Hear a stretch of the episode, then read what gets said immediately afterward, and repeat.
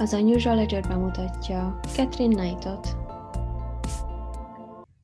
Catherine Knight családja nem volt épp szokványosnak mondható. Anyjának Barbara Raffnak az első Jack Raffal kötött házasságból született négy fiúgyermeke. De Barbara viszonyt kezdett a férjének egyik kollégájával, Ken knight ami rövidesen kitudódott, és a konzervatív értékrendben hívő vidéki Ausztráliában ebből botrány lett, ami miatt a párnak nem volt maradása Aberdeenben. Múriba költöztek össze, ahová az asszony egyik fia sem tartott velük. A két idősebbet az apjuk nevelte fel, a fiatalabbakat Sydney nagynénye vette szárnyai alá. Barbinak és Kennek négy közös gyermeke született, köztük egy lány ikerpár 1955-ben, aminek fiatalabb tagja volt Catherine.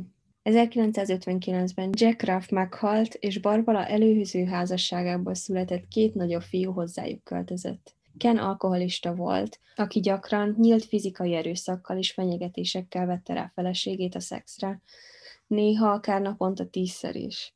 Barbara pedig részletekben menően mesélt a lányainak a szexuális életükről, és arról, hogy mennyire gyűlöli a szexet és a férfiakat. Egyszer később Catherine elpanaszolta az anyjának, hogy az egyik barátja szeretne vele lefeküdni, de ő még nem érzi késznek magát erre. Mire Barbara azt a megértő anyai tanácsot adta neki, hogy csak tedd szét és ne nyafogj. Egyszer Catherine egy pszichiáternek panaszolta el, hogy több családtagja is szexuálisan zaklatta, de néhány ellentmondásos részlet miatt a doktorban feltámadt a gyanú, hogy az egészet csak a képzelete szülte. Végül kénytelen volt elismerni, hogy tévedett, mivel a lány történetét az összes hozzátartozója megerősítette. Barbara ők nagyanyja Ausztrál benszülött volt, aki egy írhez ment hozzá. A nő büszke volt a származására, mégis inkább családi titokként kezelték, mivel nem szerettek volna rasszista viccek céltáblája lenni. Az ikertestvérén kívül Catherinehez csak a nagybácsia Oscar Knight állt közel, aki a lány állítása szerint 1969-ben bekövetett öngyilkossága után is meglátogatta néha szellemalakban. Ugyanebben az évben a család visszaköltözött Aberdeenbe.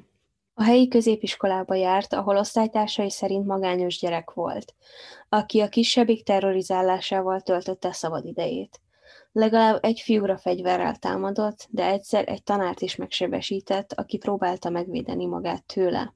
A tiszta pillanataiban viszont mint a gyerek volt. 15 évesen hagyta ott az iskolát, anélkül, hogy megtanult volna írni és olvasni. Szabónak jelentkezett egy helyi ruhagyárban, majd másfél évvel később megkapta a munkát, amire később csak álmai munkájaként hivatkozott. Nyulakat nyúzott egy helyi vágóhídon. Elhivatottsága és munkaszeretete miatt hamar előléptették csontozóvá, és kapott egy csontozó késkészletet, amit olyan nagy becsben tartott, hogy akárhova költözött, mindig az ágya fölé lógatta, hogy mindig kéznél legyen, hogyha szükség lenne rá.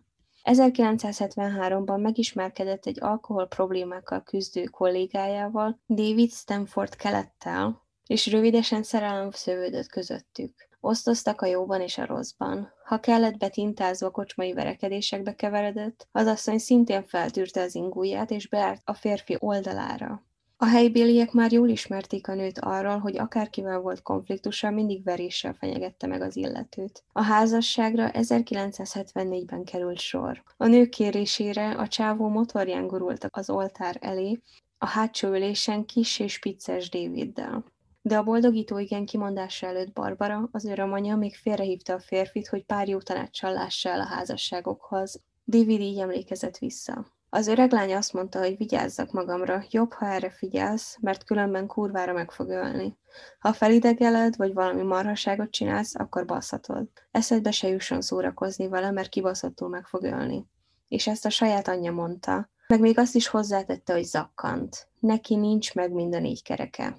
A nász éjszakán Knight megpróbálta megfojtani Davidet, mert a férfi csalódást okozott neki azzal, hogy csak háromszor volt képes szeretkezni vele. A házasságuk viharos volt, erőszakos megmozdulásokkal a nő részéről. Például egyszer elégette a férfi összes ruháját és cipőjét, majd hátulról tarkón vágta egy serpenyővel, mert a férfi kicsit később ért haza, mivel részt vett egy darts versenyen, aminek bejutott a döntőjébe. David az életét féltve rohan a szomszédba segítségért, ahol aztán összerogyott. Utána pár hetet kórházban kellett töltenie, amíg a többszörös koponyatörése összefort. A rendőrség vádat akart emelni a nő ellen, de Catherine lebeszélte Davidet a feljelentésről. 1976 májusában nem sokkal első gyermekük Melissa Ann születése után David otthagyta a családját egy másik nő miatt, akivel Queenslandbe költözött. Állítása szerint már nem bírta tovább elviselni Catherine erőszakos és megszállott természetét. Másnap a környékbeliek arra lettek figyelmesek, hogy Catherine babakocsival sétálni viszi a kicsit a főúton, miközben a babakocsit erőszakosan jobbra-balra rángatja. Szerencsére valaki észnél volt és bejelentést tett. Catherine pedig beszállították a Szent Elmó kórházba, ahol szülés utáni depresszióval diagnosztizálták. Pár hetet bent kellett töltenie, majd gyógyultnak nyilvánították és kiengedték. Ő pedig fogta a két hónapos Melissát, kiment a vasútvonal mellé, és a sinekre fektette gyermekét, nem sokkal a vonat érkezése előtt. Szerencsére valaki vigyázhatott fentről a kicsire, mert egy gyűjtögető hajléktalan észrevette, és az utolsó pillanatban sikerült megmentenie. Catherine-t ismét letartóztatták, és visszavitték a kórházba, de valami homályosoknál fogva másnap kiengedték. Pár nap múlva átment a szomszédba, hogy megkérje az ott lakó nőt, hogy segítsen neki eljutni a kórházba. A szomszéd belement, de amint beültek a kocsiba, Catherine kést rántott, és követelte, hogy vigye Queenslandbe, hogy elkaphassa Davidet. Nyomatékosításképpen pedig késével megvágta a nő arcát. Megálltak útközben egy szerelőnél, ahol a szomszédnak sikerült elmenekülnie, de még a rendőrség megérkezése előtt Catherine újabb túlszedett, egy fiú személyében. A rendőrség megérkezett, és egy pár felmosó segítségével sikerült ártalmatlanná tenni a nőt. A Morisse pszichiátriára szállították, ahol a nővéreknek bevallotta, hogy meg akarta ölni a műhely egyik szerelőjét, aki David kocsiját javította, és ezzel lehetővé tette a férfi szökését. Aztán Queenslandbe ment volna, hogy végezzen a férfival és az anyjával. A rendőrség tájékoztatta Davidet, aki erre faképnél hagyta az új barátnőjét, és anyjával visszaköltöztek Aberdeenbe, hogy támogassák Catherine felépülését. Catherine kényszergyógykezelése 1976. augusztus 9-én ért véget. Daviddel Brisbanebe költöztek, hogy együtt tápolják a férfi anyját. A Dinmore húsüzembe vállalt munkát. 1980. május 6-án megszületett újabb közös gyermekük, Natasha. 1984-ben Catherine hagyta el a férjét, és költözött vissza a szüleihez, majd bérelte egy lakást Motherbrookban, ahol szintén egy vágóhídon kezdett dolgozni. Munka közben megsérült, és hátfájása miatt rokkant nyugdíjba ment a következő évben. Mivel nem volt már szüksége ahhoz, hogy közel lakjon a munkahelyéhez, így elfogadta a hivatal által felkínált lakást, és visszaköltözött Aberdeenbe. Itt megismerkedett egy 38 éves bányásszal, David sanders. Pár hónapra rá össze is költöztek, de a férfi azért megtartotta előző lakását, ami jó ötletnek bizonyult, mivel Catherine féltékenységi rohamok gyötörték, aminek a vége az volt, hogy a férfi többször kidobta a közös lakásukból. Saundersnak ebből egyszer elege lett, és nem tért vissza többet. Ekkor Catherine ment utána, és könyörgött neki, hogy bocsásson meg neki, amit a férfi meg is tett. Catherine később a férfi szeme láttára vágta el két hónapos kiskutyájuk torkát, csak hogy szemléltesse, mi lesz, hogyha Sandersnek eszébe jutna félrelépni, majd leütötte a férfit egy serpenyővel. 1989-ben megszületett a közös lányuk Sarah, és Saunders jelszálogot vett fel a házukra, amit aztán Catherine fizetett vissza a munkahelyi sérülése miatt kiutalt kárpótlásból. Szerencsére maradt még egy kis összeg, ami az otthon kicsinosítására fordíthatott. Így a lakást beborították az állatbőrök, koponyák és szarvak. A falakat bőrkabátokkal, régi csizmákkal, rozsdás mesdvecsapdákkal és bozótvágókkal, Vasvillákkal és gerepjékkel dekorálta, de olyan intenzitással, hogy még a plafonra is jutott belőlük. Ebből a művészi koncepcióból támadt egy kisebb vita a pár között, aminek az lett a vége, hogy a férfi párportáját eltörte, amikor megütötte egy vasalóval. Majd még hasba is szúrta egy ollóval. A férfi elmenekült a saját lakásába, majd mikor napokkal később visszamerészkedett a holmiáért, konstalálhatta, hogy elkésett, mert Catherine már mindent pedánsan felaprított. Ez már sok lehetett Saundersnek, mert utána menekülőre fogta és hónapokig rejtőzködött egy olyan helyen, ahol Catherine akármennyire is elszántan próbálkozott, nem tudott a nyomára bukkanni. Később azért merészkedett vissza, hogy láthassa a lányát, amikor aztán szembesülnie kellett azzal, hogy a nő sem töltötte tétlenül az idejét. Ellátogatott a rendőrségre, és távoltartási végzést kért a férfi ellen, mivel azt vallotta, hogy Sanders fenyegette őket. 1990-ben Catherine összejött egy 43 éves John Schillingworth nevű emberrel, akitől született egy Erik nevű fia de erről az időszakról semmilyen eseményt nem regisztráltak, ami azt jelentheti, hogy a nőnek vagy volt pár éve, vagy nem történt semmilyen bejelentés. Minden esetre a kapcsolatuk három év után véget ért, és a nő viszonyt kezdett John Price-szal. John egy bányász volt, akit mindenki kedvelt a környezetében. Előző házasságából született három gyereke, akik közül a vállás után két idősebb férfival maradt, a picit pedig az anyjuk nevelte. Összeköltöztek Catherine-nel, és a kapcsolatuk első éve ideálisnak tűnt. A férfi jól keresett, a gyerekek pedig imádták az új pótmamájukat. A gondok 1998-ban kezdődtek, amikor a nő előhozakodott a házassággal. John viszont hallani sem akart a dologról.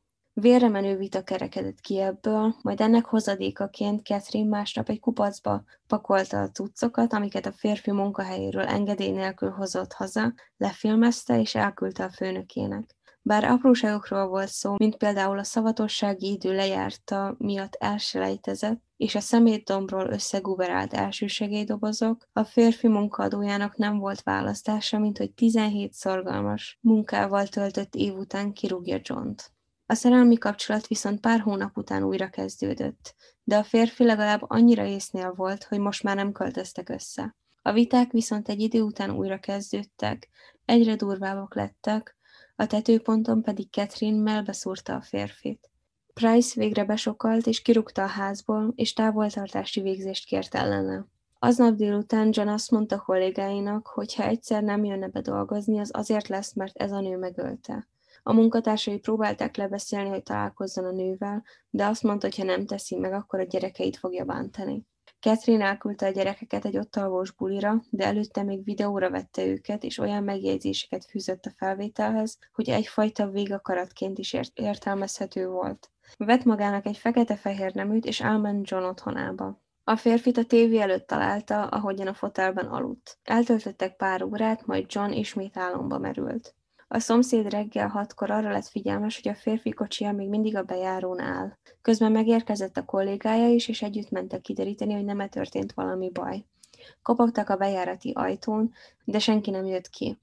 Miután felfedeztek egy vérfoltot, értesítették a rendőrséget. A rendőrök nyolcra érkeztek meg, berúgták a hátsó ajtót, és felfedezték John maradványait, és egy maréknyi bevett altatóból eszméletlen Catherine-t. A nő alvás közben szúrta le a férfit, és a vérnyomokból ítélve John megpróbálta felkapcsolni a villanyt, majd kimenekült a ház elé, de a nő a nyomában volt, és visszarángatta a lakásba, ahol aztán elvérzett. Catherine utána kocsiba pattant, és egy bankautomata segítségével levett John számlájáról ezer dollárt. A boncolás szerint a férfit 37 kés szúrás érte, egy nagy méretű hentes késtől, előről és hátulról is egyaránt.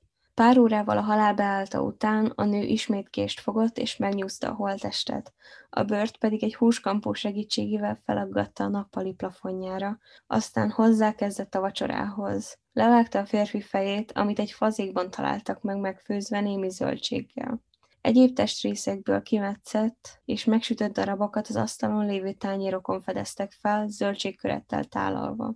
Két személyre volt megterítve, kis névjegykártyákkal, amin a férfi gyerekeinek neve állt. A test maradékát keresztbetett lábakkal rendezte el, a kezébe egy másfél literes piás üveget helyezett. A kompozíció tetején egy vérmaszatos fénykép trónolt a férfiról, és egy Catherine által írt sajátos helyesírású üzenet. Most visszakapott Jonathan, amiért megerőszakoltad a lányom. Ezt neked Beckért, rosszért, és a kis Johnért. Játszál a kis John farkával, John Price. Ezek a vádak később alaptalannak bizonyultak. A tárgyalásán a bíró felajánlotta a 60 fős esküdszéknek, hogy aki nem akarja kitenni magát a helyszínen készült fotók látványa miatt is soknak, azokat felmenti a tisztségük alól. Öten éltek a lehetőséggel. A Catherine elleni vádakat emberülési kísérletről később gyilkosságra változtatták, amit a nő sosem ismert el, emlékezett kiesésre hivatkozva. Védőügyvédje felmentést kérte számára azzal, hogy végig kelljen hallgatni tettének részleteit, de ezt megtagadták. Mikor a nyúzásnál és a lefejezésnél tartottak, Catherine hisztériás rohamot kapott, és le kellett szedálni. Végül 2006-ban életfogytiglanra ítélték pszichiátriai megfigyelés mellett, amit egy ausztráliai börtönbe tölt. A fogolytársai között a féle tyúkanyóként viselkedik, de írásban lett rögzítve, hogy soha nem kaphat cellatársat, mivel esélyes, hogy újra gyilkolni fog. Az aktája csupa nagybetűs mondattal kezdődik. Semmilyen körülmények között nem engedhető szabadon.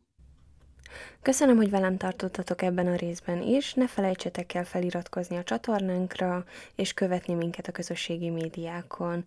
Nézzetek fel a weblapunkra, ami www.unusualledger.com, és jövő hét csütörtökön újra találkozunk. Sziasztok!